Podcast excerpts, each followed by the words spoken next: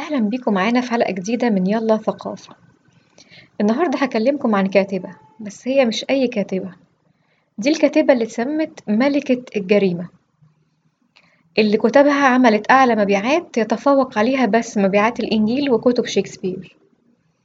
صاحبة حوالي ستة وستين رواية وحوالي ستاشر قصة قصيرة. أعمالها مترجمة تقريبا لكل لغات العالم. عندها مسرحية بدأ عرضها سنة 1952 في مسرح بلندن وحتى الآن العرض ده لم يتوقف. تخطى تقريبا 27 ألف عرض.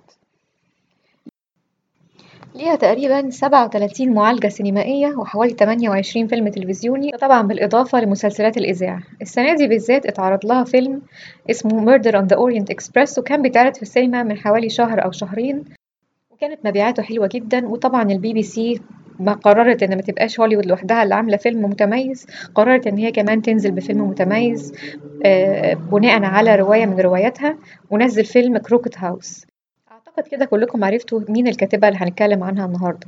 هي طبعا الكاتبة البريطانية أجاثا كريستي. هنتكلم عن حياتها وإزاي حياتها دي كان ليها تأثير على كتاباتها.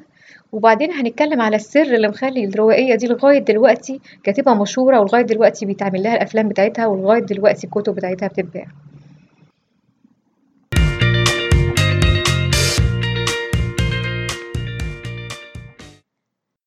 اتولدت أجاثا كريستي سنة 1890 لأسرة متوسطة الحال وما دخلتش مدرسة لغاية ما كان عندها 16 سنة. ومع ذلك كان عندها شغف بالقراية علمت نفسها القراية وهي عندها خمس سنين وكان عندها خيال واسع لدرجة إن هي كانت بتتخيل أصدقاء تتكلم معاهم وتحكي معاهم.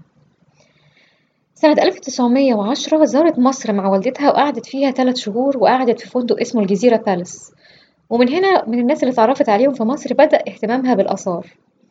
سنة 1912 اتعرفت على أرتشي كريستي وكان طيار في الجيش البريطاني واتجوزوا بعدها بفترة قصيرة. بدأت الكتابة بجدية أثناء الحرب العالمية الأولى. وغريب جدا إن أول رواية كتبتها كانت نتيجة الشعور بالملل وفي نفس الوقت إن أختها تحدتها إنها مش هتعرف تكتب رواية بوليسية. لكن بالفعل أجاثا قدرت تكتب رواية وخلصتها تقريبا في أسبوعين. وعلشان هي كان عندها دراية كبيرة جدا بعلوم الصيدلة كتبت بحرفية شديدة عن استخدام السم في الجريمة. لدرجة إن هي حازت على إعجاب وتقدير واتكتب ده عنها في جورنان علمي لعلوم الصيدلة في إنجلترا. أشهر شخصية ألفتها طبعا هو المخبر الخاص اللي هو اسمه هيركول بوارو وده استوحته من اللاجئين البلجيكيين اللي كانوا متواجدين في أوروبا أثناء الحرب العالمية الأولى. وبعد كده بدأت تنجح في كتاباتها وبدأت تكتب بغزارة كل سنة وظهرت بعد كده شخصيات زي تومي وتابنس وميس ماربل. فيها حادثة اختفاء حصلت في حياتها مشهورة جدا لكن أبعاد القصة دي مش معروفة بالظبط.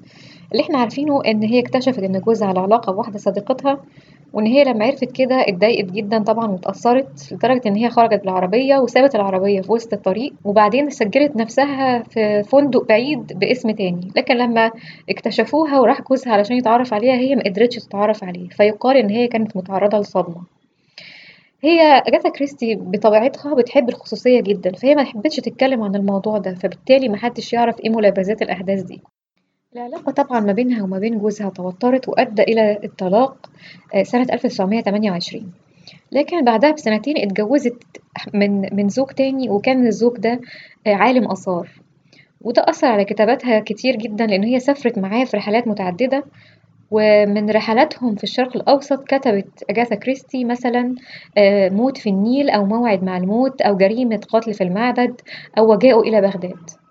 اتوفت أجاثا كريستي في 12 يناير سنة 1976 وما ننساش إن هي في أواخر أيامها اتكرمت من الملكة إليزابيث وأخدت وسام رفيع جدا.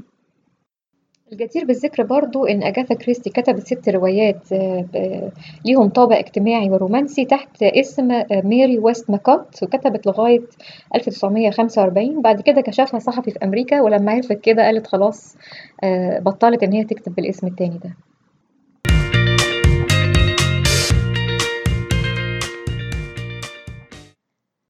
طبعا في تساؤلات كتير جدا عن إيه اللي يخلي أجاثا كريستي كاتبة متميزة بالشكل ده.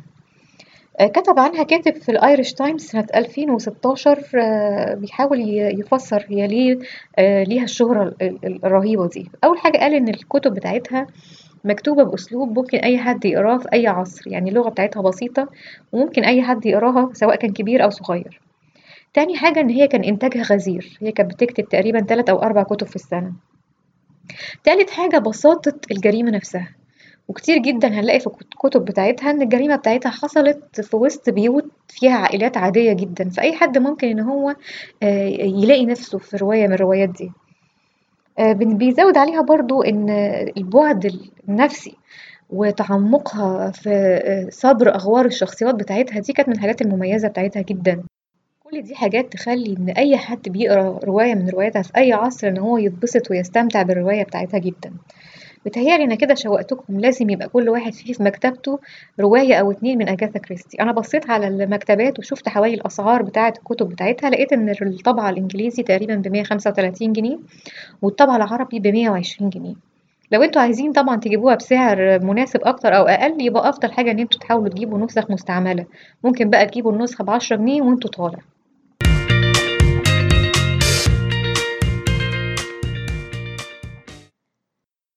بالنسبة للحفلات اللي جاية هنلاقي إن فتحي سلامة عامل حفلة يوم خمسة وعشرين فبراير عامل فيها مزج ما بين الموسيقى الغربية والموسيقى الصوفية سعر التذكرة خمسة وسبعين جنيه.